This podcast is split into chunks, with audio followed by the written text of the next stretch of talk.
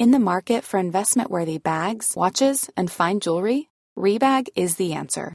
Rebag is a luxury resale platform where each piece is carefully inspected by experts to ensure quality and authenticity. Use Rebag to buy and sell finds from the world's top brands, including Louis Vuitton, Chanel, and Cartier. Head to Rebag.com to get 5% off your first purchase with code REBAGNEW. Shop today at Rebag.com. That's R E B A G.com. And use promo code REBAGNEW for 5% off your first purchase. Wow. Nice. Yeah. What you're hearing are the sounds of people everywhere putting on Bombas socks, underwear, and t-shirts made from absurdly soft materials that feel like plush clouds. Yeah, that plush. And the best part? For every item you purchase, Bombas donates another to someone facing homelessness. Bombas. Big comfort for everyone. Go to bombas.com slash ACAST and use code ACAST for 20% off your first purchase. That's bombas.com slash ACAST. Code ACAST. Even when we're on a budget, we still deserve nice things. Quince is a place to scoop up stunning high-end goods for 50 to 80% less than similar brands. They have buttery soft cashmere sweaters starting at $50, luxurious Italian leather bags, and so much more. Plus, Quince only works with factories that use safe, ethical, and responsible manufacturing. Get the high-end goods you'll love without the high price tag with Quince. Go to quince.com slash style for free shipping and 365-day returns.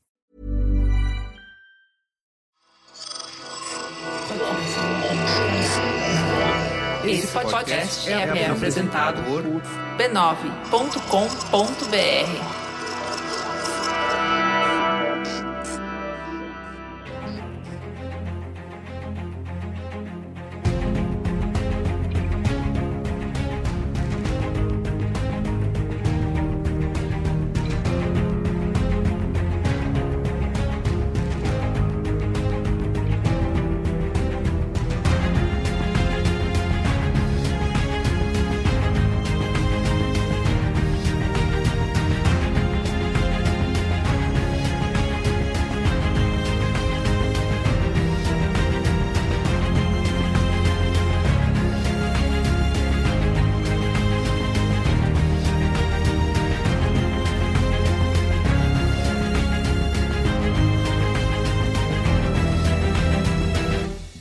eu sou o Carlos Merigo, esse é o Cinemático número 120. Estou aqui hoje com Pedro Estraza, Fala, rapaziada. Júlia Gavilã Oiê, tudo bem? e Luiz Gino. Jovem, e aí? Alegria total? Alegria pura? Alegria pura, Só no Luiz Gino. 120. Principalmente, estamos aqui com o elenco do podcast oficial de Perry Mason, né? Que Que chique. você pode ouvir aí Cara, nas quando você, fala, quando você fala desse jeito, eu até arrepio. Exato. Você viu? Estamos Os aqui com a equipe do podcast oficial de Perry Mason. Meu Deus, Me hein? sinto muito especial agora. Exatamente. Obrigada. Pagos, pagos pelo, pela família Downey, né? Pô, tá milionário. Exatamente. Queria até mandar um abraço aí pro Robert. que Aí, tá- Robert. Amigo, né? Abração. Esse casal maravilhoso. Muito bem, estamos aqui reunidos para falar de Perry Mason, né? Tem primeira temporada, nova série da HBO, que estreou no dia. Foi exibida entre os dias 21 de junho e 9 de agosto, em oito cremosos episódios, né? Você pode assistir aí também, maratonar. E vem ouvir com a gente, além de ouvir o podcast oficial, né? Onde a Júlia e o Higino analisaram, destrincharam cada episódio da série. Você pode ouvir aqui também agora Cara, analisamos essa cadeira e ela é de praia, viu? Se você em casa pegou essa piada, obrigado, eu agradeço. Eu não entendi, eu não entendi. De nada. Analisando essa cadeira, ela é de praia. Nossa senhora. Quero me livrar dessa situação precária. Você lembra dessa música do Lembro, lembro das meninas. Bom Chibom Bom Bom? É. As meninas. Você, per- meninas. você percebeu que entre o Marão e o Gino eu tô bem servida, né? De, Isso, de exatamente. piadas. Maronada de um lado e ginada do outro, né? Maravilhoso. As meninas que já há muito tempo previram a situação nacional, né? Com o... Previram Parasita. Né, com o famigerado... É, exatamente. Famigerado, o de baixo desce, o de cima sobe, né? Exatamente. Bom, vamos lá então. Mas antes, quero aqui, como sempre, lembrar você de acessar a família B9 de podcasts em podcasts.b9.com.br ou procurar por B9 aí no seu aplicativo preferido. Temos podcasts de todos os tipos, todos os tamanhos, durações, né, para todos os públicos. E também lembrando sempre que o Cinemático é publicado todas as terças e quintas-feiras, né? Na última terça a gente falou sobre Power, o novo filme da Netflix de super-herói. E hoje aqui, nessa quinta, falando de Perry Mason, série da HBO. Certo, Perestrasa? Sabe por quê, Merigo? Ah. Porque essa semana é a semana Power Mason no, no cinemático. Ah, de novo, você tá repetindo essa piada? Você acha que não ia perder essa chance? Muito bem. Mr. Mason, certain matters require discretion and finesse. That's the kind of thing you're good at. You're a detective, Mr. Mason. It's a fancy word for a busybody, but yes. It's very easy for you to break the rules, isn't it? And you never accept any help. You're involved. The cops, the church, everybody. So what's the move?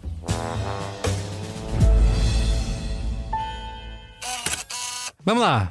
Pedro, faça o contexto aí. Bora. Ó, é. Perry Mason que. É a terceira encarnação de séries, né? Baseadas no, nos livros escritos pelo Earl Stanley Garner entre os anos 30 e anos 60. Aí é um, é um, um personagem que rico e vasto em bibliografia, né? São mais de 80 obras catalogadas, pelo menos escritas pelo Earl Stanley Garner. Então é, um- é um personagem detetive barra né, advogado, como a série bem deixa claro ali. Eu não conhecia. Pra mim, Perry Mason sempre foi a música do Ozzy Osbourne. Eu achei, inclusive, que ia ter essa música como trilha sonora. Eu acho que é uma falha da série, não ter chamado Ozzy.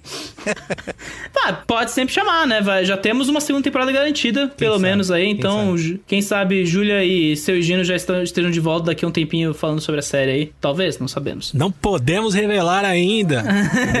Pode falar de contratos em aberto. Negociações. preservar aqui. Não digo que sim nem que não. Exato. Ó, é, além de. São duas outras séries que depois, antes dessa vieram ali entre os anos 50 e 1960, né? Que é a, a série do, da CBS estrelada pelo Raymond Burr, né? Que foi a mais bem sucedida, foram oito temporadas. Tem 200 e tralalá É a, mais, episódios, é né? a mais famosa. Esse aqui é o sinônimo de Perry Mason, que as pessoas hoje... Todo mundo dos Estados Unidos, por sinal, Perry Mason é um, é um dos personagens mais conhecidos da literatura e da televisão americana. E essa série era o que era o Perry Mason pra essas pessoas. A série foi o que definiu o personagem pra todo mundo, no imaginário de todo mundo. É, Eu acho que é sinônimo de TV americana, né? É, foi essa, inclusive, que passava no México também e Uhum. encantou os Vai, roteiristas Gino, vai. de Chaves. E Uhum. aí, os roteiristas de Chaves, milagrosamente, né, de uma maneira doce e eficaz, incluíram num determinado episódio, no episódio em que o, o julgamento do Kiko acontece, o seu Madruga brilhantemente cita o Perry Mason, mas como ele tem um probleminha educacional, ele fala, pede mais um, não chama de Perry Mason. E foi assim que a população brasileira aprendeu a amar esse personagem incrível,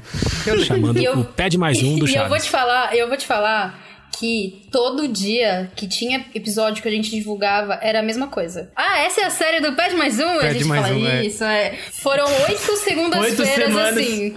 De, Eu "É assisti do muitas Pede- é. vezes esse episódio do julgamento. Nunca entendi o Pede Mais Um, só entendi agora, em 2020.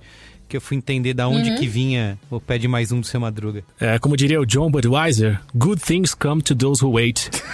É ou não é, Carlos? Exato. Ah, mas ó, é, além dessa série super homônima que foi bem colocada pela Júlia e pelo Gino, né? Foi a, a série que definiu o personagem na TV americana. Teve um revival nos anos 70, estrelado pelo Monte Markham e que a CBS colocou exatamente pra ver se dava o mesmo sucesso de antes. Só que foi uma merda, durou 15 episódios, não, deu, não foi pra lugar nenhum, deu, foi um desastre o negócio. E também tem oito filmes da Warner nos anos 30 que são estrelados pelo Warren Williams. Então é um, como acho que como a Júlia e o Gino disseram, Personagem que tem uma. é extremamente conhecido na literatura americana, já foi adaptado inúmeras vezes. E agora chega a HBO, né? E é um projeto que tá há muita, muita, muito tempo aí na, na linha de produção da HBO, né? Desde 2016 já rola esses papos de que ia rolar uma nova série de Perry Mason. E, cara, é muito interessante, né? É, primeira, os primeiros nomes ligados ao projeto eram o Nick Pisolato, né? Que tinha acabado de fazer a segunda temporada de True Detective. E que foi aquela beleza, né? Aparentemente, né? Que poucas pessoas gostaram. Não foi o sucesso da primeira temporada, enfim. E tinha o Robert Downey Jr. no papel do Perry Mason, né? Então era uma ah, série é? que... Ele tava também escalado pra ser o personagem? Eu não sabia disso. Ele começou como protagonista. É, e ele começou como protagonista. O projeto tinha ele, e co- além de ser produtor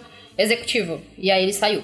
Ah, mas ele foi fazer o Dolittle lá, né? Ele preferiu. Então, é, a, o- a questão Coitado. é, eu acho que o projeto foi mudando de tal forma que o Robert Downey Jr. terminou como produtor executivo, né? Ele ia ainda estrelar, só que aí problemas de agenda, provavelmente por causa do Little, talvez, né? Como o Merigo bem citou, que é do Tim Downey. Ele largou o Conhece projeto. A tradicional escolha equivocada. Isso. Quem nunca? Quem nunca fez uma, uma escolha, escolha muito equivocada? difícil. Isso. É, Will é muito Smith difícil. escolhendo Escolha muito as loucas aventuras de James West ao invés de Matrix, né? Tem essas. Então, Caraca. grandes, grandes erros de Dá pra carreira. ter um cinemático só disso. Mas o projeto é do Tim Downey, né? Que ele e a esposa Susan Downey tocam hoje em dia, como a gente falou na, na entrada. A série é produzida e comandada por dois nomes que são o Rolling Jones, que é um americano de 46 anos, que tem uma formação em teatro na escola de Yale, e o Ron Fitzgerald, né? Os dois, eles têm, eles têm caminhos diferentes, mas têm uma origem meio parecida. Eles começaram trabalhando na televisão com Weeds e Friday Night Lights. O Rolling Jones, inclusive, ele foi indicado ao Emmy por roteiro pelo, pela quarta temporada do Friday Night Lights. E os dois também trabalharam em momentos diferentes em United States of Tara. Só que eles saem em caminhos diferentes, né? O Jones, ele vai fazer ainda o Smash e o Boardwalk Empire, né? Então foi, eu acho que começou a ganhar notoriedade na HBO ali com o Boardwalk. E o Fitzgerald, ele ainda vai fazer o Westworld, ele vai trabalhar em dois, dois. Ele fez dois roteiros da segunda temporada e ele produziu uns quatro episódios da segunda temporada. Então, pegou a temporada mais ruim da série e que fez muita gente largar, em minha opinião sincera, mas tudo bem. É, eu acho que tem um outro nome aí importante de ser citado, que a série é co-dirigida, né, pelo Timothy Van Patten, tem uma diretora também, dirigiu quatro episódios. Como é o nome dela, Pedro? É Denise Ganze Erguven. Parabéns. Ó, Errei. é, e o, o Tim Van Patten é um nome importante porque ele é um dos caras que fez, né, grandes séries, grandes sucessos da HBO, né, como dirigiu 20 episódios de Soprano, dirigiu Roma, The Pacific, até Game of Thrones, né, e o Boardwalk Empire que o o próprio Pedro citou. Isso acho que 2013, ou 2014 foi a última participação dele. Depois ele foi fazer algumas coisas é, fora da, da HBO. E Perry Mason marca o retorno dele, né? Ele dirige desde o piloto, são cinco episódios. Então acho que é um, um, um grande nome aí de direção que também tá no comando de Perry Mason, né? E o Tim Van Patten, ele, ele é um cara que ele dirige muito o primeiro episódio de série, né? Isso, é. Ele, A estreia, o premiere, fala, ó, pega aí na mão e faz... Faz dá- teu nome, Dá criançada. cara, é. Dá a cara do negócio que a galera vai seguir o que você É. mandar aí. Exatamente. É. Eu acho que faz sentido, porque eu acho que a sensação que fica desse, desse time de produtores, diretores, é que é todo mundo meio que um best-of da, da, da Ah, HBO, né? Você tem gente que trabalhou em Boardwalk É. Empire, Westworld, apesar de ser uma temporada bem ruim. Você tem os próprios diretores, são o Tim Van Patten, como vocês falaram, é um cara que vem, tem experiência na casa, né? Eu acho que é muito porque o projeto, ele é delicado, né? Quatro anos de desenvolvimento, gente, pra uma série de televisão... É muito tempo, bastante né? É coisa. muita gestação, né? Muito. Como é que a gente vai fazer isso pra dar certo, né? Então. E mais, é uma minissérie, né? Era pra ser uma Não é minissérie. que, ó, estamos há quatro anos fazendo uma parada aqui que vai ter 29 episódios pra você Uhum. acompanhar a série inteira. Não, é uma minissérie que nem tinha sido muito preparada pra uma segunda temporada, né? No começo dela, muito se Uhum. falava sobre a possibilidade de só ser essa história de, de origem nos oito primeiros episódios, mas, mas é isso, muito mais curta do que a gente tá acostumado a ver. É, é verdade. Tem muito disso. É, tanto que a história ela é desenvolvida exatamente pra isso, pra ser uma história fechada. Era pra ser desse jeito, desde o começo. É, e Não aí era pra as ter segunda mudaram. temporada, então, é isso? É, na verdade, não que não era pra ter uma segunda temporada, mas a série no início, ela foi vendida como uma minissérie. Eles não falavam exatamente, no começo até falaram minissérie, assim, divulgaram, a imprensa divulgava como minissérie, mas aí no decorrer da história a coisa foi indo e aí a audiência foi gostando e deu certo. E a HBO, ela segura que dá certo, né? É, mas, gente, vamos, vamos, vamos convenhamos, né? HBO e minissérie tá meio. meio vago tudo, né? Porque Big Little Lies, que era pra ser minissérie, virou ganhou uma segunda temporada. Watchmen, que era pra ser série, virou minissérie. Perry Mason, que era pra ser minissérie, virou série. Tá tipo. O, o- no caso de Big Little Liars, o mais curioso é que ela fa- falaram que ia ser uma minissérie até durante a época de premiações. Eles seguraram a ideia de que ia ser mesmo uma minissérie. Só que aí deu certo, teve premiação pra caramba, e aí eles mudaram de ideia porque funcionou. Mas, mas esse foi um lance de que eles seguraram a ideia de ser uma minissérie até a hora que a galera tava recebendo prêmio como minissérie. Ah, eu, eu acho que o Watchmen vai seguir esse caminho, mas aí eu, eu, eu divago. Eu tenho essa sensação que eles estão segurando a mesma coisa com o Watchmen. Não, acho que o Watchmen acabou. Tomara. Foi ótimo, o primeiro temporada foi ótima. Não mexam mais. É, Big Little Lies não deu muito certo, né? Vamos, convenhamos. É, antes da gente ir pra sinopse, eu só queria dizer um pouco sobre o Team Downey, né? Que é, uma- é um estúdio formado pelo, pelo casal Downey, né? Pela Susan e pelo Robert. E que foi fundado lá em, nos anos 2013, 2012, pra ser uma casa dentro da Warner Bros. Eles saíram da Warner Bros. faz uns dois, três anos já. E é engraçado que só tem... Esse é o terceiro projeto deles, né? Além do Dolittle e do Perry Mason, né? O único projeto antes desses dois lugares, né, incluindo uma série e um filme, foi O Juiz, que é outro drama de tribunal e que foi indicado ao Oscar aí pelo Robert Duval, mas depois disso demoraram um século pra fazer outra coisa. E agora tô com uma HQ do Jeff Lemire, né, que é o Sweet Tooth, pra fazer série também. Ninguém sabe ainda pra onde vai esse projeto. Então, eu acho interessante a. Vamos que tinham seis... falado Tinham falado que é pra Netflix, né? Mas não sei, eu não sei se, se já era oficial. Hum. Mas o papo que eu escutei nas ruas e nas praças foi esse. Nas praças de Santos, só se fala em outra coisa, né? Porra, demais. Muito bem. Sinopse, então? Sinopse. Sinopse. Sinopse.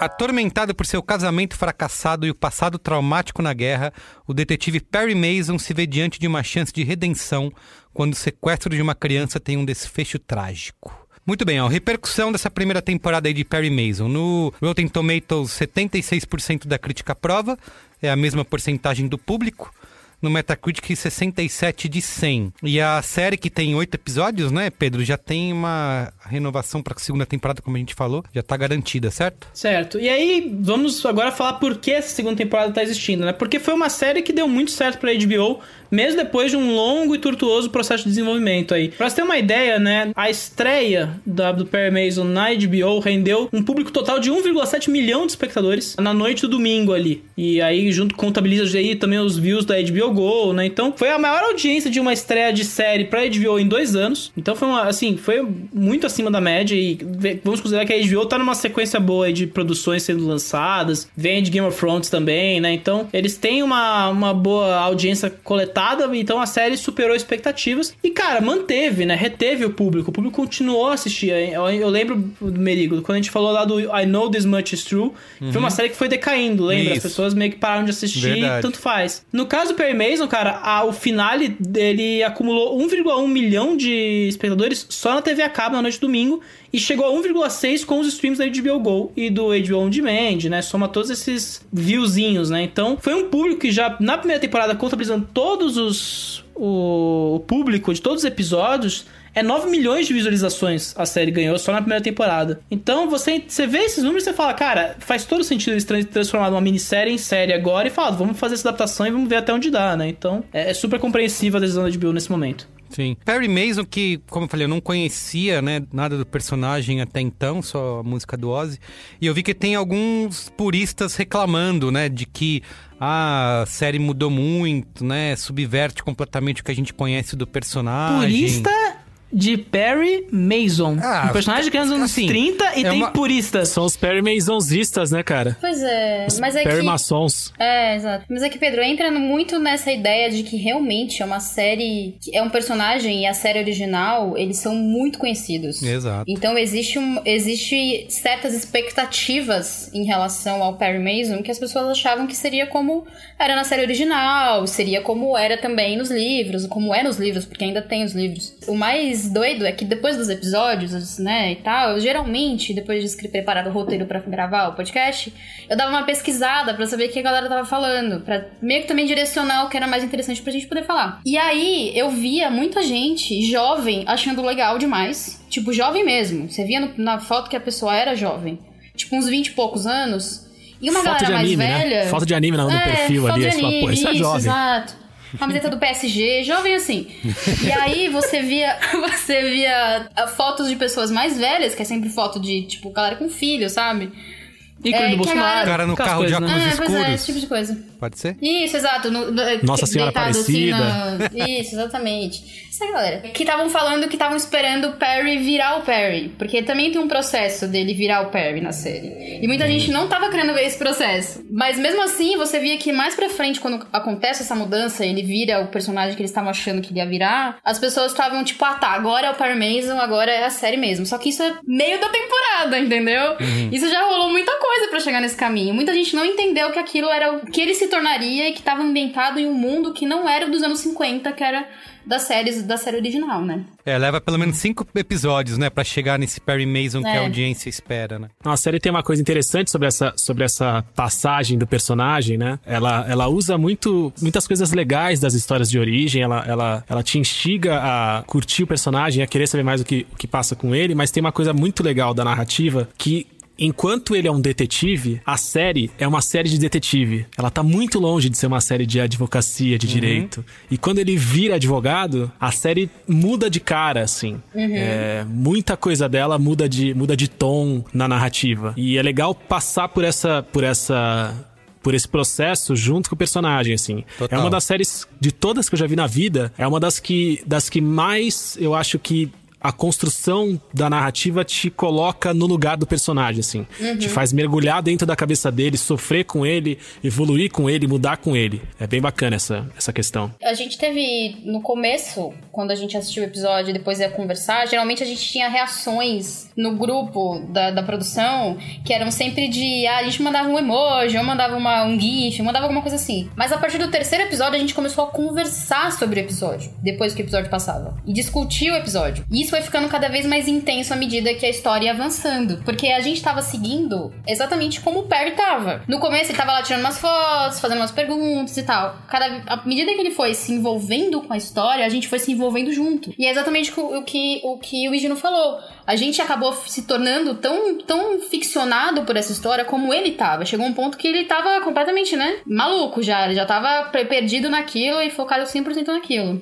Uhum. E a gente também tava. Sim. É, uma coisa que. Eu tenho algum- até algumas questões pra falar sobre a série, mas eu acho que de todas as coisas que eu venho maratonando, até pra gravar aqui o cinemático e tal, acho que Perry Mason foi a única recente que me deu a sensação de ter menos episódios do que eu gostaria, sabe? Toda vez eu falo que quando eu vou gravar, acho que teve episódios demais. Podia ter. Ser, a gente gravou Umbrella Academy ou Cursed. Falei, ah, podia ter cinco episódios que já seria o suficiente. E eu acho que Perry Mason me dá uma sensação contrária, né? Porque parece que quando o negócio é, é, chega naquele ponto que você quer ver muito mais, acabou, né? Vai ter que esperar uma segunda temporada, então fica, como diria Luiz e Gino, esse gostinho de quero mais, né? Que eu acho que, que é uma coisa boa de você ter numa, numa série de TV. E ela tem. Eu comecei a assistir a série, me deu imediata vontade de parar e voltar a jogar Elen Noir. Você já jogou, Luiz e Gino? Nossa, eu joguei Além no Ar demais. Eu Esse- joguei Além no Ar numas férias. É. Eu lembro que foi, eram férias muito impactantes pra mim, porque eu tava trabalhando na, na ESPN na época, acho que eu passei sete ou oito anos lá. Eu tava há quatro anos lá sem férias. E aí tirei Caramba. um mês de férias, e aí ao invés de viajar, fazer acontecer, eu logicamente me afundei nos videogames, joguei Além no Ar. E... Você viajou pra Los Angeles dos anos 30. Exatamente, joguei duas vezes seguidas. Foi um dos poucos jogos que eu fiz isso. Eu joguei porque não tinha outra opção. Eu tinha comprado poucos jogos, levado o videogame pra casa dos meus pais, e aí só tinha ele. Aí eu joguei de novo. Mas vale muito, porque é uma coisa que eu acho que a série faz de espetacular, né? Eu vi alguns making-offs depois de, de pós-produção, de como eles reconstruíram essa Los Angeles aí dos anos 30. E é um, um trabalho, né, de detalhe, de estilo, de criar uma atmosfera de te colocar naquele lugar que eh, eu acho que só por isso já vale, né? Você ficar imerso nesse mundo, assim. Eu acho que além da discussão do próprio Perry Mason em si, que eu acho que vai ter muita gente que é fã, que acompanhou as histórias, vai poder questionar ou não essa história de origem, essa história de origem que a HBO faz. Eu acho que essa ambientação e até o próprio mistério central, ele já é, já é mo- motivo suficiente para te fazer embarcar na série, né? Eu acho que talvez po- pode não ser a coisa mais original do mundo essa história, mas ela consegue te absorver num sentido que já é o suficiente para você acompanhar esses oito episódios. E eu acho que mais legal né, do que isso é a série conseguir trazer né, contextos sociais né, dentro né, de, de racismo, né, de feminismo, e que eu tenho sempre a preocupação nessas histórias né, de época de, de eles forçarem um pouco a mão de parecer anacrônico. Eu acho que Perry Mason nunca vai para esse lado, né? Conseguem colocar esses aspectos aí é, sociais, essas discussões, né, esses contextos, sem ser anacrônico. Não, não é uma discussão que ah, é uma, uma discussão que está muito hoje, né? Na, na, na sociedade, que naquela época não tinha, mas que a série consegue trazer isso de uma maneira muito sensível e inteligente, né? No meio dessa, dessa história, né? Botar esse contexto sem forçar a mão, digamos assim. E por fim, antes de eu passar a palavra para vocês, a gente não pode deixar de citar a força do, do elenco e principalmente do protagonista, né? Do Matthew Reese. Que assim, eu tinha. Maravilhoso. É, eu tinha criticado ele quando a gente gravou sobre o filme. Qual é o filme que a gente gravou com ele? Gravou com ele, não? Um né? lindo dia na vizinhança. Quando vocês trabalharam juntos, né, É, a gente trabalhou junto Pô, naquela época, ele tava aqui no estúdio. Que eu achei ele fraco no, no filme, assim, não gostei tanto. Mas, cara, na série ele tá espetacular. E, e você pode ter um pouco dessa noção. Vocês até falaram isso no podcast, né? De quando você vê ele dando entrevista, que ele é galês, né? Ele tem um sotaque. Bicho, E o ele con- é galês, cara. O controle que ele O tem do sotaque sotaque é real absurdo. dele é muito é absurdo. louco. É como se ele, é como se ele fosse de, de Vermelhândia, no Paraná. Hum. E tivesse, e, e tivesse que encenar o Romário Sim. É, e e ele fizesse faz, o sotaque carioca perfeitamente, entendeu? Tipo, é, É. é- não dá, não dá, não dá. Fisicamente a pessoa não consegue. E ele consegue, assim, destrói, né? Exato. Não, e ele é consegue sem parecer que é um galês imitando um americano. É Isso mesmo? é o mais, o mais É incrível. absurdo, eu não fazia ideia ele desse realmente sotaque. parece um americano. Quando você vê a entrevista dele, você acha, não, você tá. você- ele não é, ele não tem isso, ele tá interpretando agora, na hora do- de falar no- do jeito que ele É. fala, né? Porque ele é realmente muito bom em fazer esse. Enfim, tá, ele tá incrível na série, consegue demonstrar ali, desde esse começo, né? Onde talvez mais um cara pra entrar nesse hall dos homens difíceis, né? É, o Uhum. Tony Soprano, o Walter White, o Don Draper ali. Eu acho que depois ele vai A pra HBO outro... gosta de homens difíceis. Exato.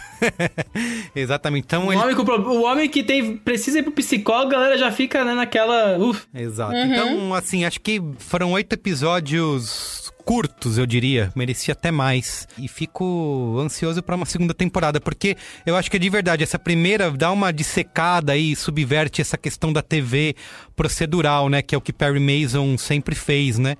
É, de Uhum. ser, de ter a fórmula que cada episódio vai ser um caso. Eles pegam isso pra essa para esse arco de temporada inteira, ao mesmo tempo que contam uma Uhum. história de da origem do personagem, né? Então, gostei muito. Enfim, falem vocês aí que são os especialistas. Ah, especialista. Chegar minha carteirinha aqui. Isso. Eu ia concordar e aplaudir o Carlos aí, porque as, as duas principais coisas que eu queria apontar antes da gente dar os spoilers eram justamente essas. A capacidade de trazer as questões atuais para a narrativa dos anos 30, que a maioria dos filmes que a gente viu ao longo da vida mostrando essa, essa realidade, eles não, eles não traziam essas questões, né?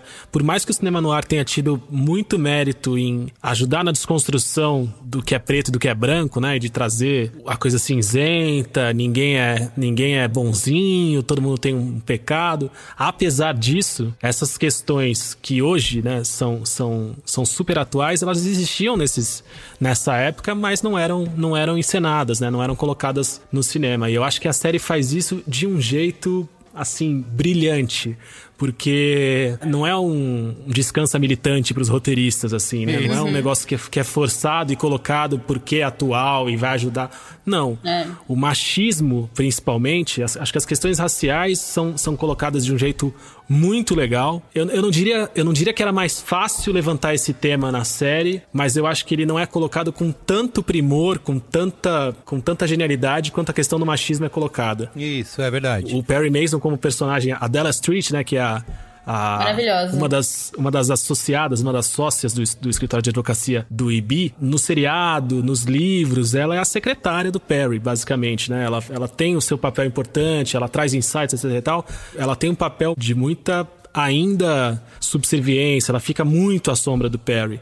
Uhum. E o papel dela na série, com todas as escolhas narrativas que foram colocadas pra ela, MVP da temporada, ela é a principal, assim, É. depois do Perry. Tudo É. que acontece na série é porque quem fez foi ela. Isso que é É, o mais tudo de bom que acontece, ele, É. é, tudo que de bom que acontece é, é- é culpa dela, né? A gente É. elegeu ela MVP da temporada no final, valeu demais, né? Porque realmente ela é fantástica. E é isso, tudo muito bem colocado. E a atuação, eu fiquei impressionado e a minha expectativa já era muito alta. E eu tinha certeza que, a minha, que eu ia cair, que eu ia tropeçar em cima disso. No episódio piloto que a gente gravou, não foi nem no primeiro, né, Julia? Foi no episódio Uhum. piloto que a gente gravou, a gente fez uma brincadeira, falou: ah, nossa, todo mundo tem M nesse, nesse elenco, só a gente que não.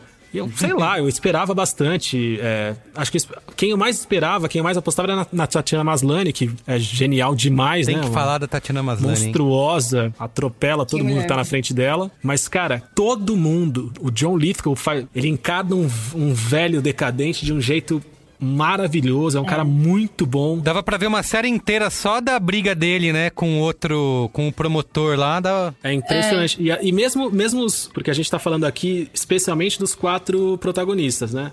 Sim. É, o Perry, a Della Street, a irmã Alice e o Ibi. Mas mesmo uhum. os personagens que têm um pa papel um pouco menor, os atores têm um papel um pouco menor, eles vão muito bem. A Emily Dodson, que é a mãe do, do Charlie, né, o bebê assassinado, eu, eu por Nossa. exemplo, no primeiro. Eu lembro de assistir no primeiro episódio, né, tem uma cena horrores. do Perry chegando na casa dela, conversando com ela, que eu não tinha ainda. Eu não tinha sacado que ela seria, entre aspas, uma das protagonistas. Eu achei que ela era super ampassã, assim, né? Que ele ia conversar com ela, essa uma coisinha. E eu lembro de falar, nossa, olha onde arrumaram essa atriz, cara? Que para fazer um papelzinho desse, pequeno, aparentemente, tá destruindo na primeira cena, tá. Mas assim, é, é muito assustador. Eu não, sou, eu não sou um cara de ficar reparando muito em atuação a ponto de ficar com isso na cabeça. E no Perry Mason era impressionante porque todos os episódios eu tinha. Eu, eu, saía com essa, com essa admiração por alguém ali. E trocando demais, assim. Então todo mundo fez um papel muito bom. Foi bem impressionante. A gente, a gente falava isso todo episódio, por sinal. Todo podcast a gente falava, caramba, que esse, assim, minha cena favorita é sempre uma cena que envolve uma interpretação muito boa da série. Vocês falaram que podia ter uma série só sobre as discussões do IB com o promotor, com, né? E aí a parte que é mais engraçada é que eu acho que podia ter um, um spin-off só do Matt Reeves imitando o IB. Porque também é genial. A gente também comentou, conversou sobre isso. Ele faz igualzinho, é muito louco.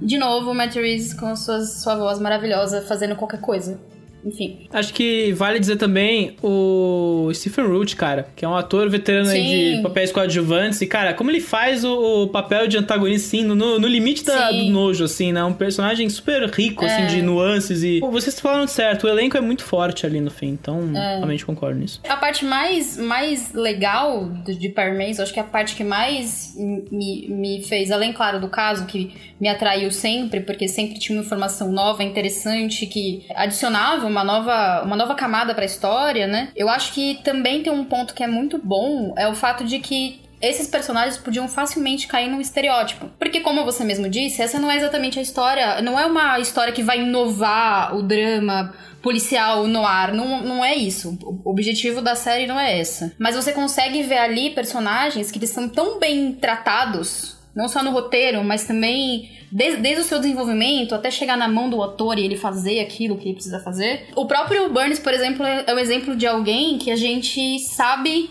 que ele é odioso, porque toda a cena dele, ele é odioso, ele tem gosto por ser odioso, porque o objetivo dele é esse. Ele tem um objetivo, enfim, a gente vai falar sobre isso também, no momento dos spoilers. Ele tem um objetivo por trás disso tudo, e mesmo assim, ele não cai no estereótipo do vilão da Disney daquele cara que é odioso por ser odioso e você sabe que você vai precisar odiá-lo, você percebe que existem camadas nele que precisam ser ser ainda aprofundadas, né, à medida que a história avança. Isso vale para todo mundo. Eu acho que isso é, é, é, é, acho que isso também é um, é um grande trunfo da série, o fato deles não usarem os personagens de uma forma muito óbvia ou óbvia ao ponto da gente não se interessar por eles. Cada vez a gente se interessava mais por cada um. Sim, acho que tem essa sensibilidade aí, né, em conseguir manejar, digamos assim, esses personagens, é. né, sem ser nunca é. uma cartolina, né? Eu acho que isso que é um, um, dos grandes méritos aí do. Vocês falaram sobre machismo, essa é uma coisa que a gente sempre falava também, e é muito curioso porque era sempre o Higino que puxava essa história sobre o machismo, era sempre ele que falava.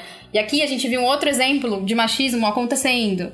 E porque assim, é, por exemplo, a dela, ela tava mesmo vivendo um ambiente machista, você sabe que é um ambiente machista, a série mostrava isso de uma forma muito sutil, que você percebia que ela tava num ambiente machista. Só você mostrar que ela era a única mulher dentro de uma sala que só tinha homens, já é o suficiente para deixar claro que ela está inserida num ambiente em que ela não estaria se não fosse aquela posição dela, mesmo que na verdade, dentro do escritório, aquela posição não fosse lá das melhores. Que é uma coisa que a gente também vê na série, né? Então, assim, era, era sempre de uma forma muito sutil e como ela vai avançando e a forma como ela tem conquistas na série, que sempre são relacionadas, são conquistas dela, mas sempre quem ganha esse troféu pela conquista é o Perry, mas quem fez foi ela. Sim. Então eu acho que a série, como você disse, as bandeiras são, são levantadas, mas elas são levantadas dentro do contexto da época, o que também é importante. Isso, e o próprio julgamento, né, que vai. que depois vai se desenrolar, eu acho que tem que guardar essa parte para os spoilers. Uhum. Também a maneira como ele lida com isso, né, como esse.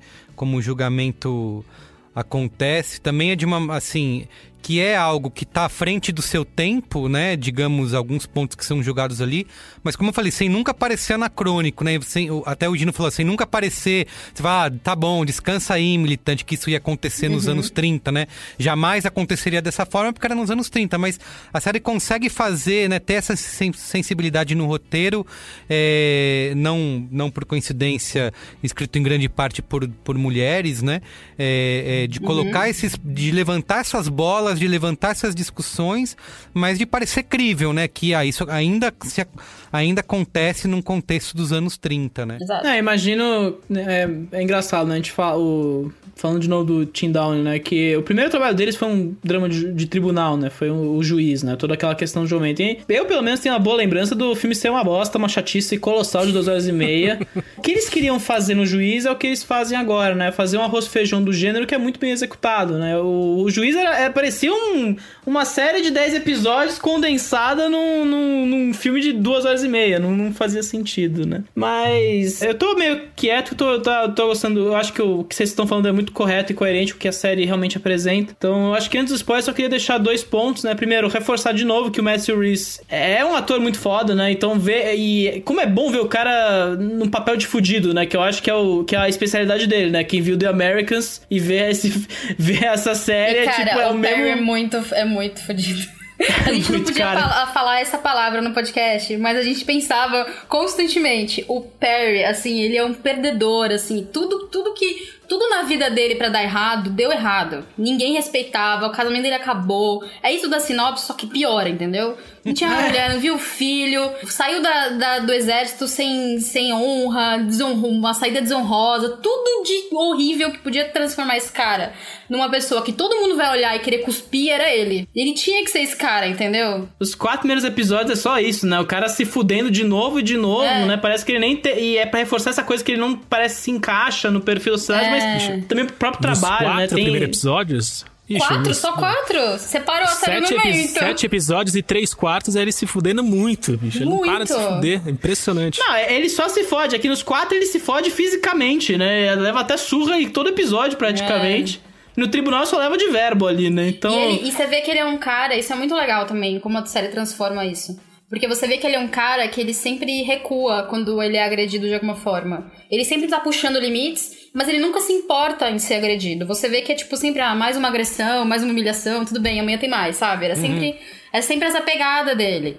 Então ele não se importava. Chegou um ponto que ele já nem ligava mais se ele tava, se ele ia apanhar do cara que ele tirou foto, se ele ia. Ele já não ligava mais. Ele sabia que uma hora o Engraçado, troco eu, vinha. eu sou bem assim na vida também. tipo, já, já passei do ponto, assim, me fudi tanto. Ah, Brasil, né? Brasileiro também, brasileiro total, né? É isso, é o nosso espírito. A gente, por isso que a gente gosta tanto dele, porque é o nosso espírito de brasileiro que já tá, vai, amanhã tem mais. Sofredor e não para nunca, né?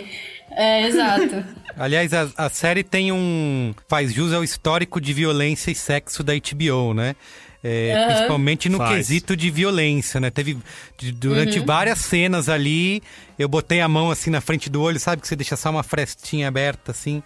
Porque... Que é pro sangue não, não chegar na cara. É, né? exatamente, porque. É. Apesar, e gostei muito, assim, do. Até do, do humor, né? Primeiro que eles episódio já é pesado, né? é, pesado pra caramba. E do humor que eles colocam no meio dessa, dessa violência gráfica toda, né? Gostei Uhum. muito das cenas do. Do IML, né? Do, Uhum. do que. Aquele personagem é muito legal ali, que eles vão toda hora lá, que o Perry vai, vai lá dar uma graninha pra poder. é, investigar um Bancar. pouco Conseguir mais. coisa. Isso, coisas que É. ninguém mais vai, ele vai até ali buscar mais a fundo. Então, eu acho que a série faz jus a esse. E a gente acho que citou pouco a questão da do todo a linha de história da Tatiana Maslany da igreja, né? Uhum. Como ela tá é bem, que isso né? entra na área de spoilers, né? É verdade, Isso é complicado a gente falar dela sem não, falar de coisas. Eu acho que vai pros spoilers que eu, te- eu acho que aí já rola umas discordâncias pra mim, mas vamos deixar isso pros spoilers. Vamos lá. E. Aí lá vem o ir pros- Pedro. Lá vem. Brincadeira. Lá vem ele. Fala, Pedro, antes da gente pros spoilers, eu quero que você fale mais os seus sentimentos em relação à série, o que que você... Compartilha com a gente. Abre seu coração. Não, então, eu acho que tudo, tudo mais ou menos tá bem dito, mas eu acho que tem um ponto que tá meio que passando suave, né? E que eu acho que vocês até bateram um pouco, mas não exatamente foram no fundo, que é essa questão, né? É uma série que trata de temas atuais, machismo, racismo, tem todo, todos esses temas estão imbuídos na série, mas nada soa anacrônico, né? Nada soa fora do seu tempo. Eu acho que isso tem muito a ver também com a própria contextualização histórica que a série tem, né? Eu acho que esse é o ponto que me faz que eu, a série cresce para mim muito, porque de novo, é, uma, é um arroz feijão de gênero, pode ser, pode ser, podia ser algo muito básico, sabe? Você só ter o drama de tribunal ali realmente não se sustenta sozinho. Mas o que a série tem de diferencial, eu acho, é essa relação com Los Angeles, né? E a, a, principalmente uma Los Angeles que a gente não vê muito bem retratada, né? Muito retratada. Bem retratada já foi muitas vezes, né? Eu acho que Los Angeles é, é o parquinho de retratos da. E, é uma, e é uma Los Angeles, você que sabe bem de história de Los Angeles, até, até porque a história de Los Angeles tem ligação com a própria história do cinema norte-americano, uhum. a gente consegue ver que é uma Los Angeles que tá passando por um processo de começar a se autocensurar, principalmente por conta do Código Reis, eles começaram a ficar meio incomodados com o tipo de violência que eram feito, que era feito nos filmes. Então você vê que isso também tá na sociedade. A sociedade também tá se tornando cada vez mais conservadora e você vê isso com, claro, por conta da série, tem menos tempo, você vê esse, essa, essa sociedade mais conservadora com muita força na série. Até por isso que a gente uhum. falou do Burn já, que, putz, o cara era. sempre pegava na mesma coisa. Enfim, a gente vai falar Sim, é um momento de depressão, né? Ali, né? Pós quebra da bolsa e de. É, da lei seca, né? dinheiro, né? Galera... E pós também Primeira Guerra, né, cara? Exato. Verdade, verdade. Ou época cagada, né? É muito, é. assim, muito. Era um inferno. É a nossa época que tá fazendo o reloaded dessa época, basicamente, é, nesse 2020 momento, né? Ai, mandou que gostoso. um Beer, né? Pra década de 30. É, Hold My Beer. Vamos, vambora. Não, mas... Só falta guerra, é... não, não, por favor, não. não, não, sem guerra. Já, foi, já bastou ameaça no começo do ano. Tá bom. Não, mas eu acho muito bacana como a série se relaciona não apenas com essas questões de... Realmente, é uma Los Angeles em recuperação de pós-guerra, né? Eu, tava, eu até fui dar uma lida rápida na sinopse agora à tarde e trata disso, né? Los Angeles é a cidade que mais prospera, né? Mas também se identifica com a, a própria identidade de Los Angeles dentro da cultura dos Estados Unidos, né? Porque de novo, o estado da Califórnia, né? E eu acho até engraçado que eu vi um filme que meio que verbaliza isso, né? Los Angeles, a Califórnia, no caso, é o estado que tinha o nome da Terra do Ouro. Uhum. Era a conquista do Oeste era em busca da Califórnia, né? Era onde a promessa da riqueza, a promessa do sucesso. O sonho americano se cria em torno da Los Angeles, né? Em torno de da Califórnia como um todo. E a série meio que se relaciona com isso, porque a busca pelo ouro, a busca pelo sucesso, obvi obviamente desencarrega uma busca pelo poder, né? E essa série tem essa questão, né? Então então, o, a trajetória do Perry Mason, ele está sendo submetido a uma cidade onde tudo é, e é, e, é verbalizado pela, pelo próprio promotor que fala que está querendo vencer o caso, incriminar alguém pela morte da criança ali do Charlie, né? Porque ele precisa disso para se alavancar como prefeito de Los Angeles, né? Ele tem uma trajetória uhum. política ligada àquele caso, né? E para alguém se dar bem, alguém tem que se dar muito mal. E nesse caso são todas as pessoas marginalizadas, né? Então a série tem essa relação com os marginalizados. E Los Angeles é Mais uma cidade uma vez, que. Hum. Não, mais uma vez as meninas com o bom bom bom bom bom vem à tona, né? Porque o de cima sobe, de baixo desce. Desce. Ninguém sobe junto. E essa é a gênese, né, cara? Esse, esse é o momento da gênese. Esse é o momento em que todo mundo que deve prosperar tem que prosperar e quem tem que uhum. se ferrar vai ter que se ferrar, né? Então. E não tem série... gênero melhor do que isso do que o noir, né? Porque o noir é o gênero da. Vamos falar da galera que tá ferrada. Vamos pegar o pior das pessoas, porque as pessoas querem se dar bem. E ali, ali naquele meio a gente encontra um anti-herói que vai fazer as pessoas se simpatizarem de alguma forma, mas é isso, é todo mundo ferrado, é tudo na lama.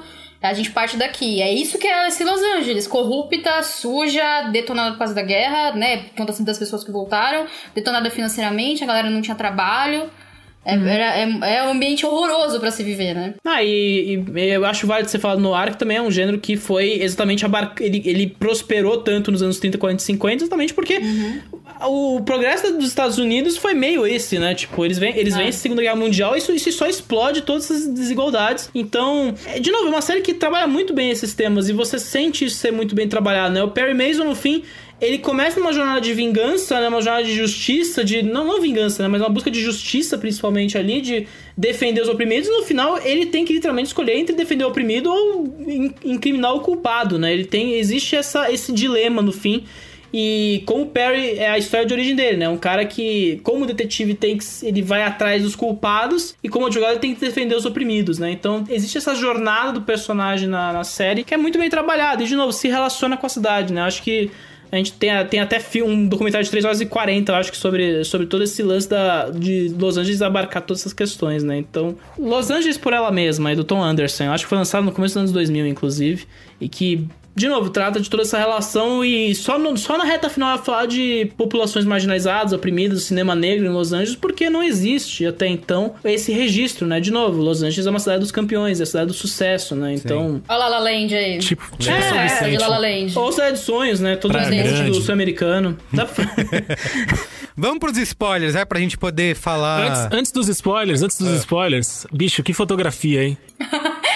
A frase que a gente mais falou. Que fotografia, A questão hein? do noir aí que a, gente, que a gente falou sobre como o gênero consegue trabalhar todos os temas, etc e tal, mas como o gênero pede uma fotografia foda pra conseguir contar essas histórias e, e- e fazer tudo isso pular da tela pra gente e como essa série conseguiu fazer. Aliás, recomendo se você for ver no HBO Go, né? Que aliás é agora onde você pode ver, se você não assistiu é, domingo a domingo, tem uns, uns extras curtinhos, né, ali que mostram um pouco do design de produção, design de produção, de edição, de pós-produção e o trabalho que eles fazem ali para recriar, né? é, assim, obviamente eles criaram muitos dos cenários ali é, reais, né? Mas tem muito recriação digital, né? Tem muito do que você Tem. vê ali, eles reaproveitaram. E eles até falam dessa dificuldade, né, em recriar essa Los Angeles, às vezes sem ter tantas referências, né? Tendo que recriar aquilo baseado em pouco material. É um trabalho brilhante Até mesmo. porque, Merigo, ninguém, ninguém é Game of Thrones pra gastar 100 milhões por episódio, ninguém é o Cuarón pra ter, sei lá, todo o dinheiro da Netflix pra refazer a Cidade do México nos anos é, 50, Exato, e você 60, nem sabe 70. dizer, né? 70. Você nem sabe dizer, assim, depois quando você. Quando eles mostram ali o que foi tratamento digital, né? O que foi fundo verde, É. você vai falar, caraca, até isso, que, que incrível, né? Essa. Eles conseguiram. Você falou ter- sobre, essa, sobre esses detalhes de, de produção. Tem umas coisas que são muito legais quando a gente tava pesquisando sobre a série, sobre é, pesquisando umas informações, né?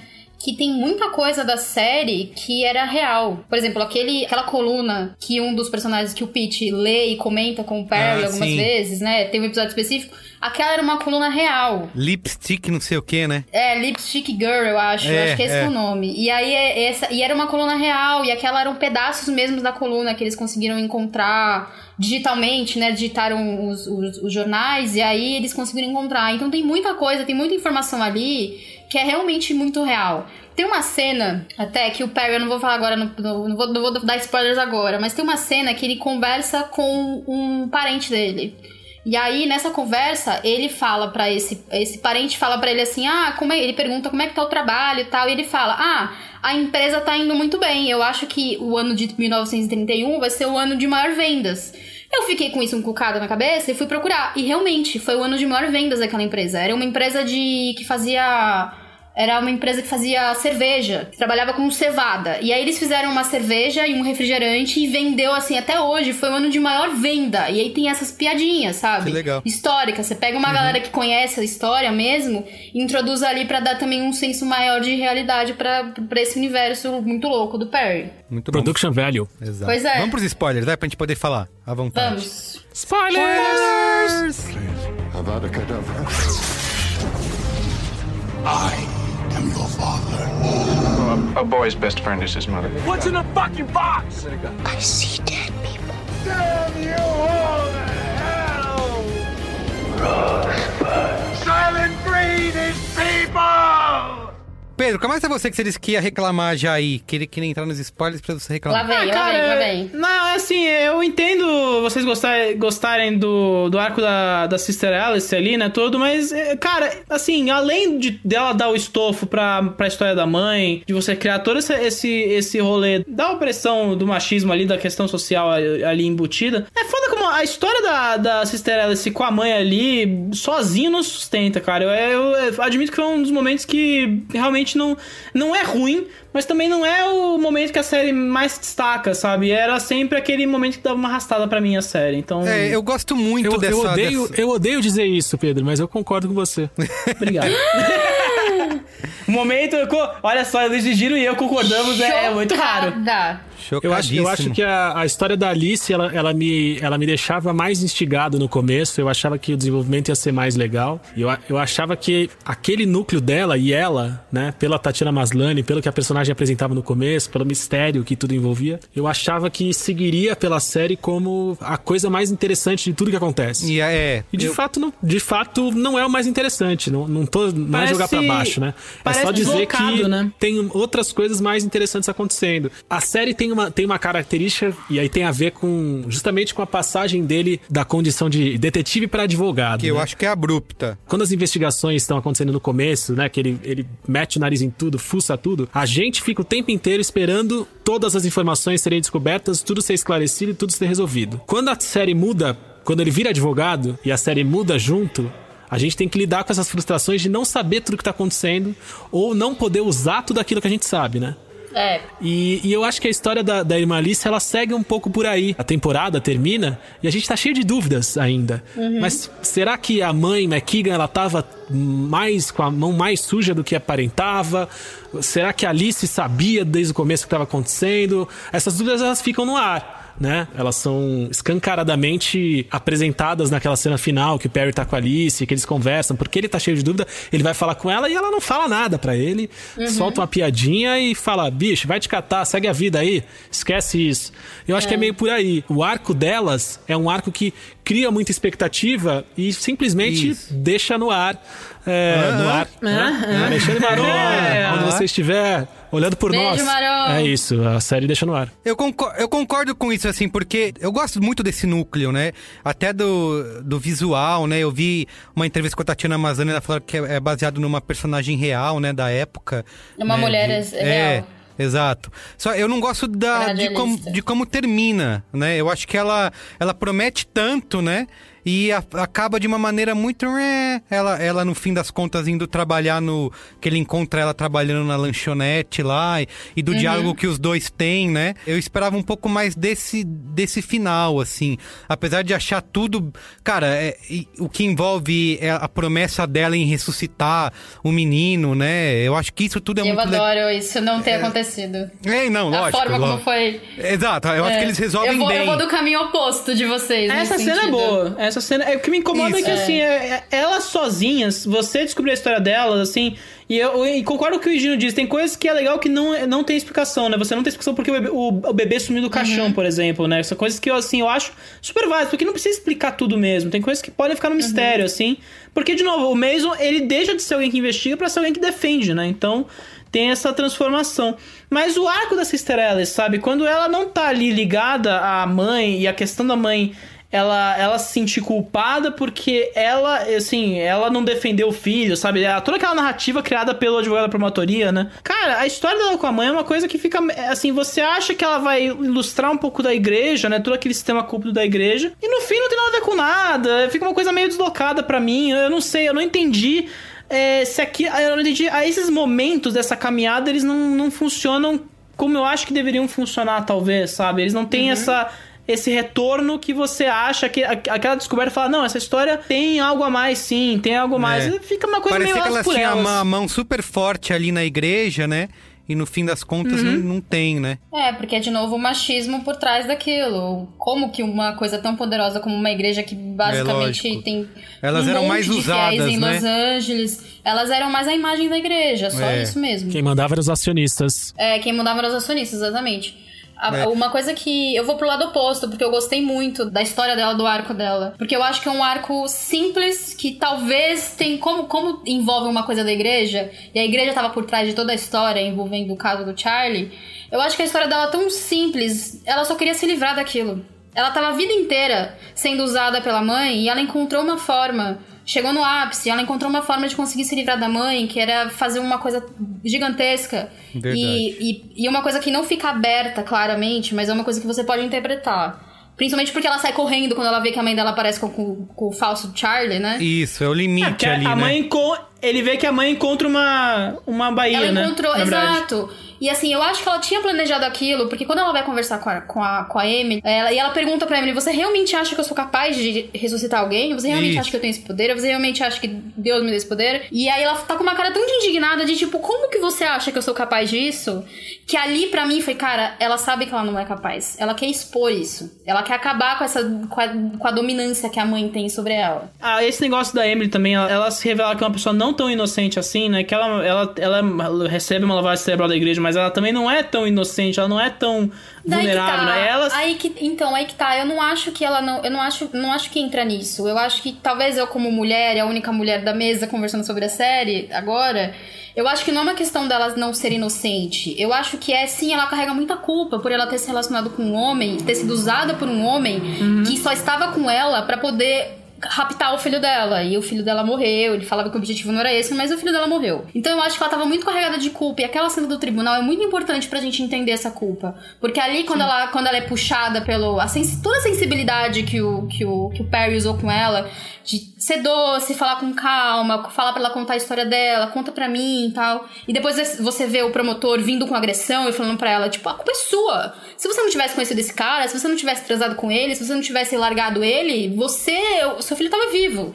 Então, assim, pra uma mulher que tá numa sociedade que é completamente machista, em que o mundo inteiro tá falando que a culpa é dela, sendo que na verdade ela é uma vítima, e ela é uma das maiores vítimas, essa cena pra mim é uma das melhores da série. E, e é o que faz, é o que me faz entender que ali ela saiu tão transtornada que a única coisa que ela teve, a única coisa que restou na vida dela foi ela assumir um bebê que não era dela. Ela sabe que o bebê não é, não é, É, o Charlie. sim. Ela É. tem consciência disso. Cara, então não que é que ela segura dessa- o filho. Exato. E quando, e quando ela segura o bebê e ela, e ela fala, ah, o braço é pequeno, ele é menor, e ela sabe que não é ele, mas ah, mas tá bom, ele gostou da tartaruga. Ela sabe, ela tem consciência de que ela vai passar o resto da vida inteira dela vivendo com uma mentira. Lógico, e ela já entendeu? apanhou E pra ela tanto viver ali, essa né? mentira. Naquele caminho. Exato, é a única coisa que restou. É muito triste, é muito triste. Muito e aí triste, entra no exatamente. lance da Alice, por exemplo. Quando a gente tá naquele, naquele final onde tá o Perry e ela, são duas pessoas que, de certa forma, é, o Perry e a Alice, é, são duas pessoas que encontraram o seu destino porque era o que eles queriam. O Perry encontrou o destino dele e ele largou o que restava da, da obsessão dele pelo caso, que era o fio que costurou o olho do Charlie. Que por sinal a gente ficou muito tempo alucinado por conta desse fio e era só uma personificação da loucura dele com o caso. E a gente ficou. per- a gente pegou essa personificação dessa loucura pra gente. E depois ela, quando ela percebe que, cara, a minha vida é agora ser essa pessoa escondida e trabalhar num lugar, no muquifo, em qualquer canto por aí. Então, Sim. assim, Me pra ela, ela teve que se- ela teve que. Exato, e assim, e ela mexer nesse caso de novo, é uma questão de pra que você precisa saber disso? Você não tem, você não tem pra que você precisa saber disso. Não tem o que te contar. Segue sua vida, eu sigo a minha e é isso, assim. Então eu acho que foi, é, é um arco pra ela, é um, que é um arco de libertação. Não é necessariamente um arco pra ser uma história de. Vai ser uma história gigante, ela é uma pessoa que estava envolvida com isso e tal. Mas eu acho que é só um arco de uma mulher que foi a vida inteira usada pela mãe e ela queria se livrar e ela conseguiu da pior forma possível, porque outras pessoas foram afetadas, mas ela conseguiu. Muito bem defendido, viu? Momento de Obrigada. rara felicidade, Júlia Gavilã citou um pagode aí. Que é o Segue Sua Vida, que eu vou seguir a minha. Bom demais. Podia estar na trilha sonora, né? Que aliás é um dos aspectos que eu não gosto Podia. da série, assim. Achei. Achei, Ah, é? a tri- é, achei a trilha chatinha, assim, no... Eu acho que eu já vi tantas produções é, no ar dos anos 30 que tem uma trilha super, super legal. O próprio jogo, a Lei no Ar, que eu citei aqui. Eu acho que o tema da, do, do Perry, né? O tema da série é mais, é mais chatinho, assim. Não sei, assim... Não, não tenho muito o que dizer além disso, mas... É, acho que É uma releitura, né? Ele pega elementos contemporâneos e remixa elementos da época, né? O jazz da o- Ah, o, sim. jazz É. nascente Sim. daquela época. Então existe uma, o mais legal uma batida muito é, boa. é, e o mais legal é que no último episódio eles usaram a mesma música que era da série original, da premissa. Ah, tá. Eles remanejaram a música e usaram. Falta de referência que eu não tinha. Pois é, eu descobri isso também por quê? Porque a galera, quando foi assistir a série, que era ficcionada pelo Perry Mason, contou, nossa, me arrepiei, porque aqui é a música da série original. Eu fiquei, mas Ah, saquei. que bom, é que esse tipo de coisa não é do nosso, né? Não tá no nosso convívio. Uma coisa que você falou, Júlia, que é o Perry que ficava aceitando todas as coisas, né? E tava cada vez mais sendo humilhado. Cara, a parte que eu vibrei é a hora que o detetive, o investigador lá, o, o, o corrupto, o cara que, que né? O verdadeiro O culpado Ennis. de tudo, é o Ennis. O Ennis. Que, que aparece com pênis, né? Que alguém fala. fala, eu nunca tinha pensado. Nossa. nunca tinha. O outro lá, o. Não, fala, eu nunca tinha pensado por Verdade. esse lado. É o Pete. Na hora que ele dá um soco nesse cara, é a hora que eu vibro como se fosse um gol do Corinthians, assim, no. Ah, isso! Soca esse filho E da eu puta! E eu amo essa cena, eu amo essa cena porque eu só fui entender a importância dessa cena depois. Não foi só ele dando um soco no cara. Quando o parceiro dele reage e faz uma briga pública, é só um lance de tipo. É só pra ser uma briga pública pro Ennis não ir atrás do Perry depois. Uhum. Você percebe ali que ele cria uma. Ele cria aquilo ali pra, tipo, meu, eu sei que meu parceiro tá completamente louco, eu direcionei ele pra isso. Tanto que ele teve o final dele lá naquela, naquela adorável fontezinha, né? Se- Quatro caras segurando ele pra ele ter aquele final. E a gente. E aquela cena você vê ele arrumando uma briga pública, meio que só pra, tipo, olha só. Se ele morrer, a gente já sabe o que aconteceu. Se o Parry morrer, a gente já sabe que tem um culpado aqui. Então. Sim, essa sim. cena também eu fiquei, tipo, bate mais! Bate mais! Aliás, e a com... vamos tentamos falar sobre a compra do júri, né?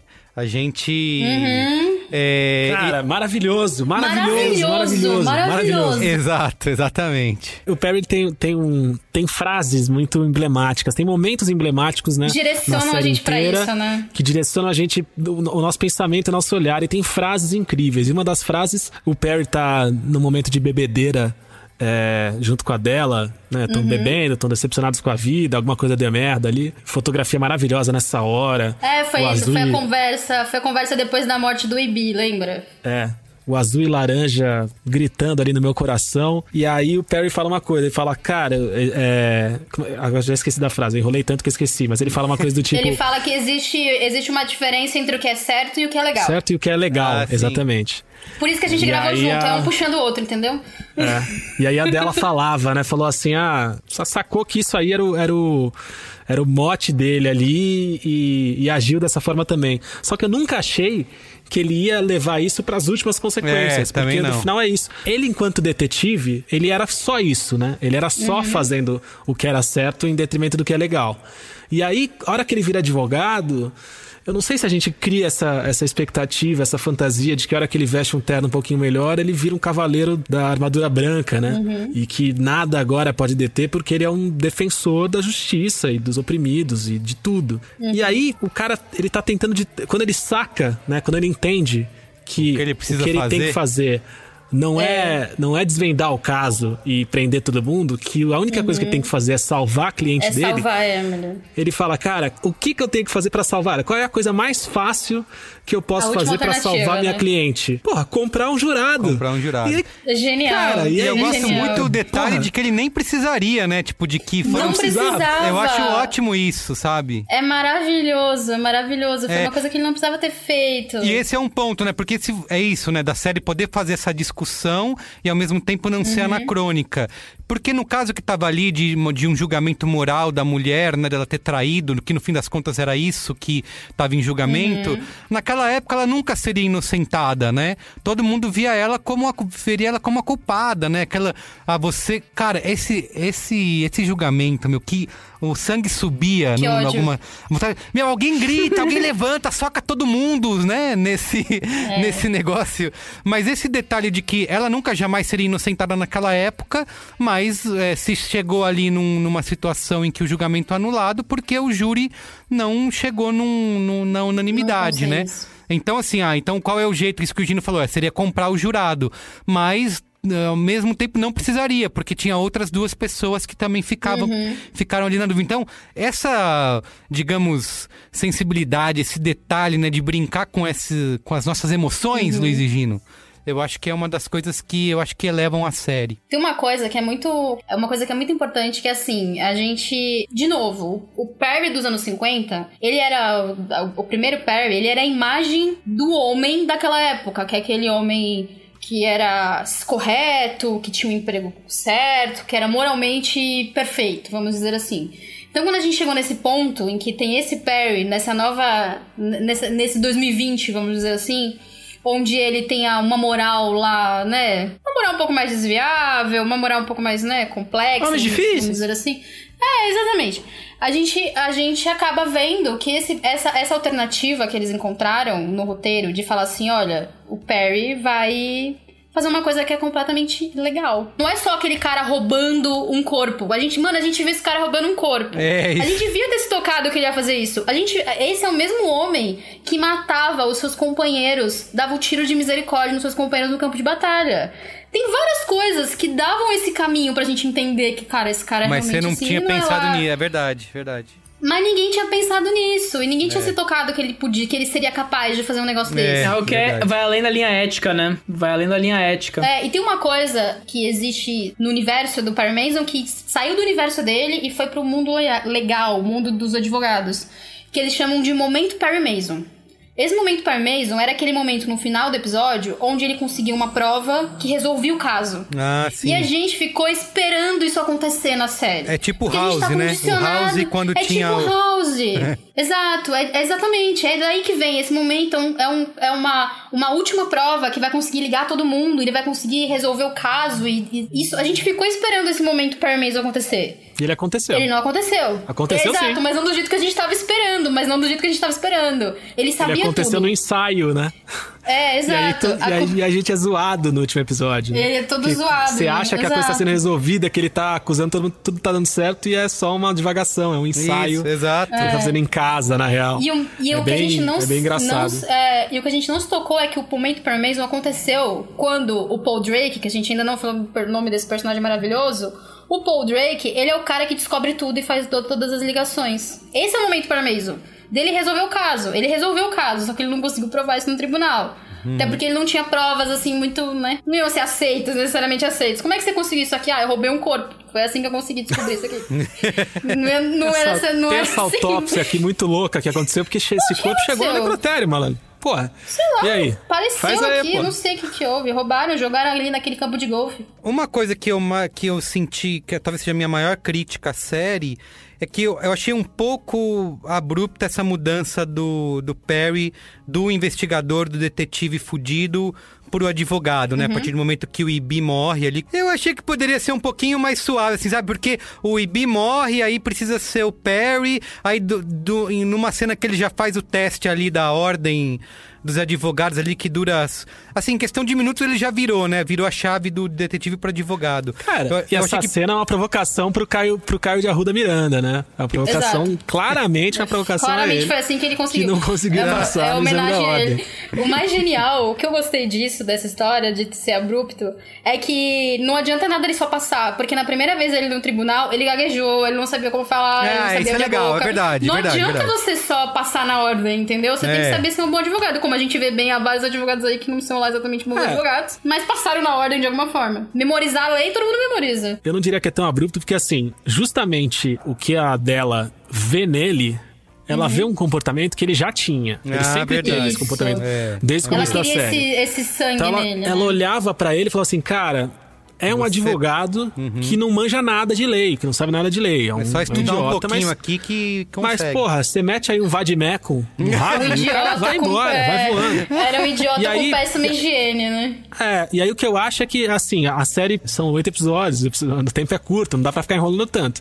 Mas assim, a série ainda tem um mínimo cuidado de mostrar isso que a Julia falou. Tem, tem a hora que ele, no primeiro momento dele, no julgamento, ele gagueja e não consegue falar. E em muitos momentos, até o final do julgamento, ele toma. Assim, uma, uma carteirada técnica É da promotoria. mesmo, é Então, o tempo inteiro o que ele vezes, fala, é. o tempo inteiro que ele fala é protestado, o tempo inteiro ele não pode fazer tal tipo de pergunta, o tempo inteiro ele tem que ser direto, ele não é.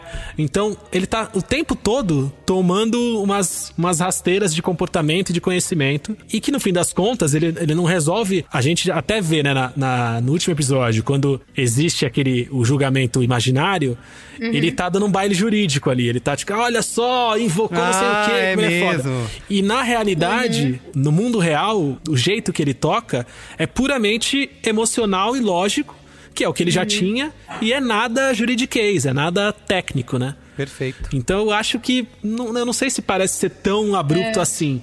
É, Mas não tem, é, que, é que tem uma hora, perfeito, tem, né? tem, um, momento- tem uma cena, eu, eu sei o que o Merigo tá sentindo, porque teve uma cena que eu senti isso também, que ele dá um bailaço, assim, ele, tipo, eu, eu não lembro em qual momento exatamente é, mas é a primeira vez que ele faz dia, alguma né? coisa certa, no É. segundo ou no terceiro dia.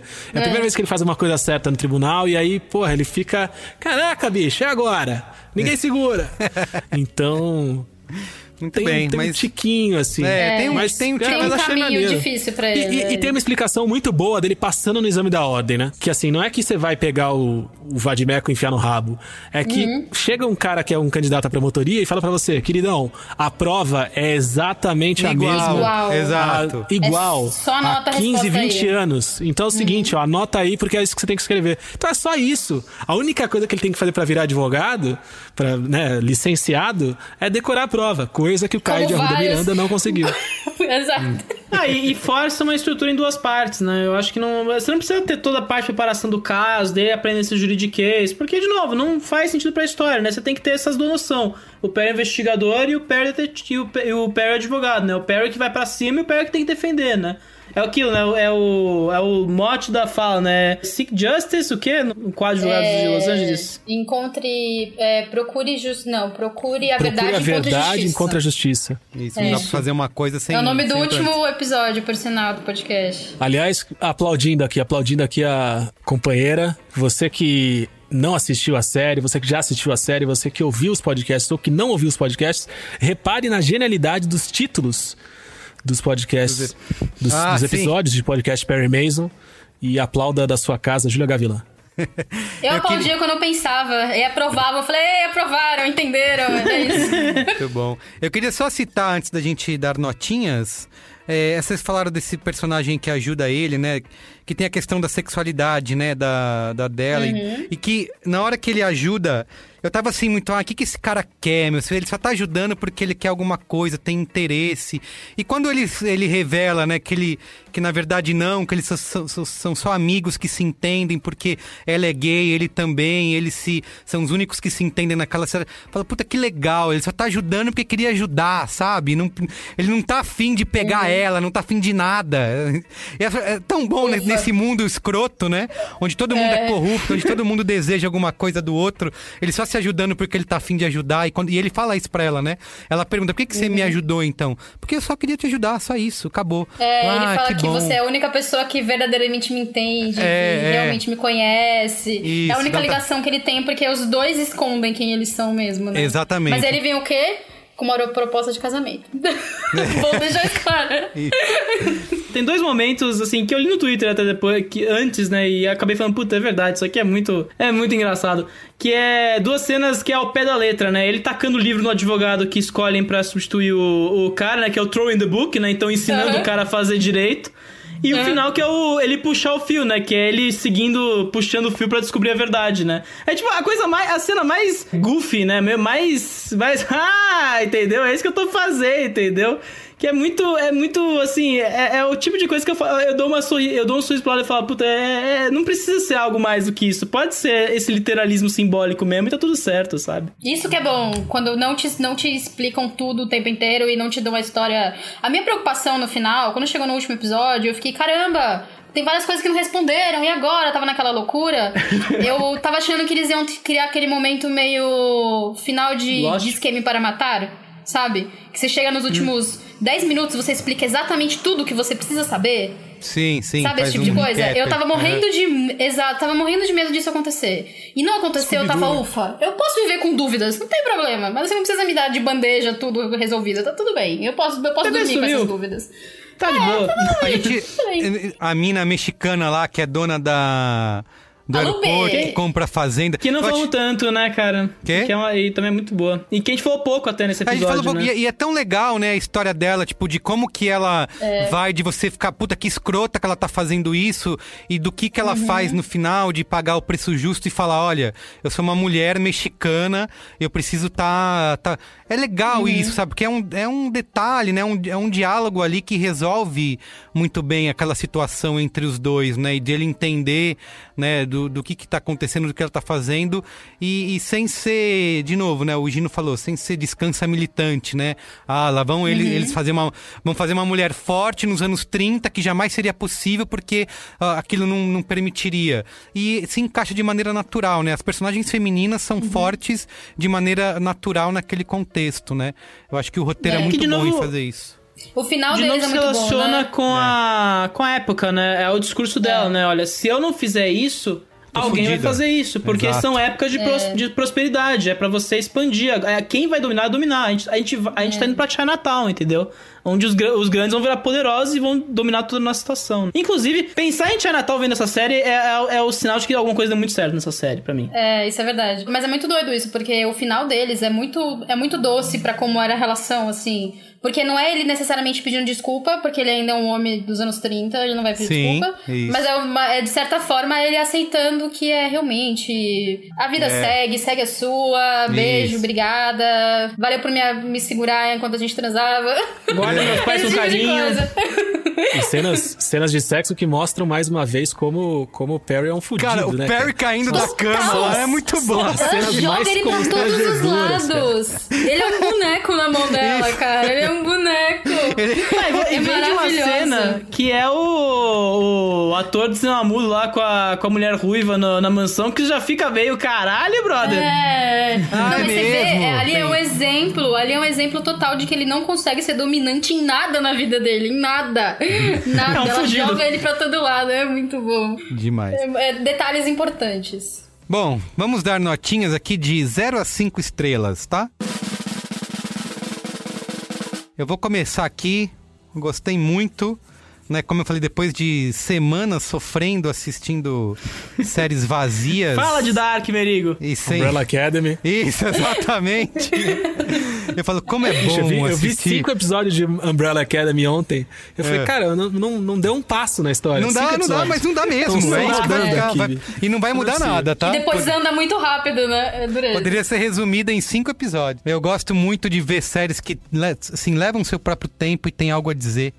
Eu vou dar quatro estrelas para a primeira temporada de Perry Mason. Uh. Tá, vai, já que tem, alguém, alguém tem que ser o, É, lá. o, o chato Elogi- lá, lá vem ele. elogiei, o- elogiei, elogiei, Gostei, mas- gostei duas estrelas, né? Não gostei cinco, né? Não, é, eu gostei bem da série. gostei cinco. Mas eu acho que é uma. Eu, de novo, eu acho que é uma série que pode ficar ainda melhor na segunda temporada. Eu acho que é uma série que já tem um tom na primeira temporada. Isso é muito legal de ver acontecer. Verdade. Sabe? É de. A gente tá numa época que a gente vê temporadas inteiras de um piloto, sabe? Que os caras estão buscando o norte. A própria, a própria Umbrella Academy que o Gino falou, né? Quatro episódios não avança porra nenhuma porque os caras não têm ideia de onde estão indo, né? E como é bom ver uma. Eu, eu, eu lamento que eu não vi essa série enquanto ela tava ao longo da semana, porque, de novo, é uma coisa TV, né? Você vê as coisas se desdobrando ao longo das semanas e você tendo esse tempo pra digerir cada episódio, né? E eu não falei pra série- você ver, hein? Eu enchi Ah, saco. cara, eu tava preso no vórtex do cinemático de mil séries pra ver em pouco tempo, É, Dark, sabe? e eu lembro que você falou, não, eu tô vendo Dark, eu tô vendo um monte de coisa, eu não aguento mais, você lembra. Mas, ó, eu. Eu vou dar 3,5. Três e meio. Opa, 3,5. Cara, foi uma experiência muito diferente, né? Porque além de ser uma série que eu adorei, que eu gostei muito, é o fato da gente estar fazendo o podcast trouxe um, um envolvimento, trouxe um comportamento de ritual, de assiste a série, reassiste o episódio na hora que acaba, Isso. começa a Reflete escrever, sobre aquilo e vai falar vai sobre. dormir pensando naquilo, acorda no dia seguinte, tipo, teve, teve dia que eu, que eu assisti duas vezes à noite, eu assisti às 10 e às 11 e eu acordei às 6 pra assistir de novo de manhã pra chegar na hora da gravação e tá com tudo. Então, assim, foi uma experiência intensa por conta disso também, como eu nunca vivi. E acho que a gente deu muita sorte da série ser boa, né? Porque se a série fosse uma bosta, cara, teria sido muito difícil fazer tudo isso. Então, completamente trabalho, né? embebido. É, completamente É, então. embebido de pessoalidade. E mandando um grande beijo aos meus amigos da família Downey, que, pô, tamo aí, hein? Chama na próxima. Chama nós. É, eu dou cinco, dou cinco estrelas. Olha. louco. Olha! Você, Júlia. Acho que minha resposta, é- a minha nota é meio óbvia, porque eu defendi a série pra caramba aqui. Eu também gostei muito dessa experiência de ver episódios por semana, cada semana tem um episódio, e ter tempo de digerir as informações que eu ia recebendo.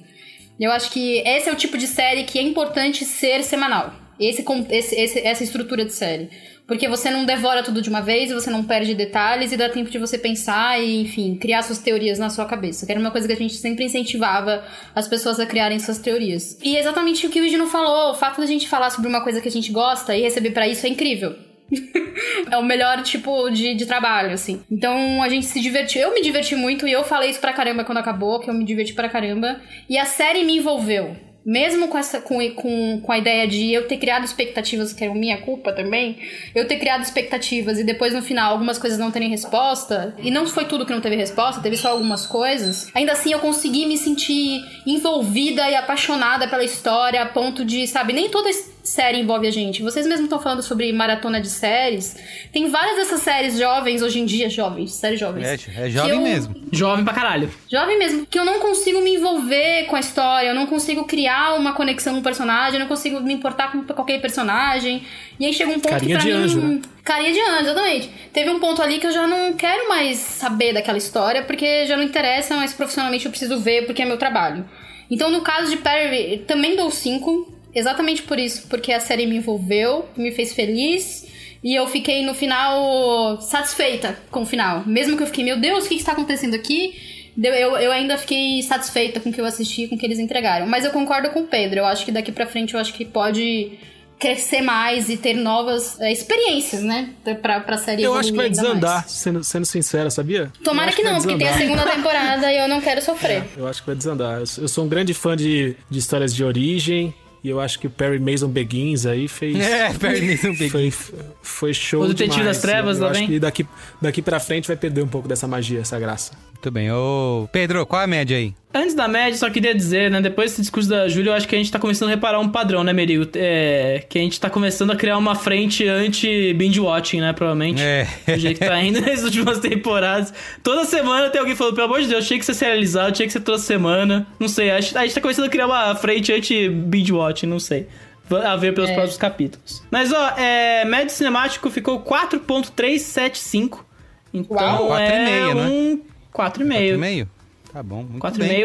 bonito. Muito bem, gente. Obrigado, viu? Ó, quem quiser mandar e-mail aqui pra gente é no cinemático.b9.com.br ou segue a gente lá nos redes sociais, marca nós, marca Júlia, marca Higino, marca Pedro, marca eu, que nós conversa. Tá bom? E ó, Yes. e-mails com carinho, hein? Mensagens com carinho, sem, sem agressividade. Chega. Mais paz e amor no mundo.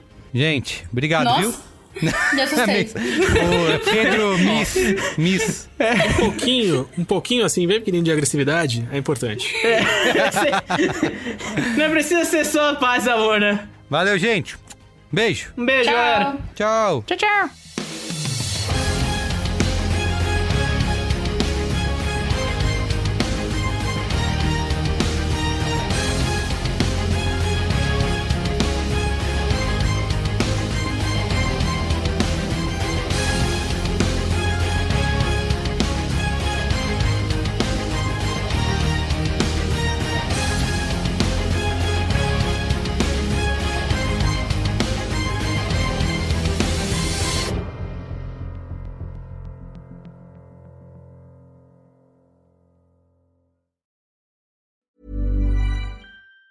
Even on a budget, quality is non-negotiable. That's why Quince is the place to score high-end essentials at 50 to 80% less than similar brands. Get your hands on buttery soft cashmere sweaters from just 60 bucks, Italian leather jackets, and so much more. And the best part about Quince, they exclusively partner with factories committed to safe, ethical, and responsible manufacturing. Elevate your style without the elevated price tag with Quince. Go to quince.com slash upgrade for free shipping and 365-day returns. When you make decisions for your company, you look for the no-brainers. If you have a lot of mailing to do, stamps.com is the ultimate no-brainer. Use the stamps.com mobile app to mail everything you need to keep your business running with up to 89% off USPS and UPS. Make the same no-brainer decision as over 1 million other businesses with stamps.com. Use code PROGRAM for a special offer. That's stamps.com, code PROGRAM.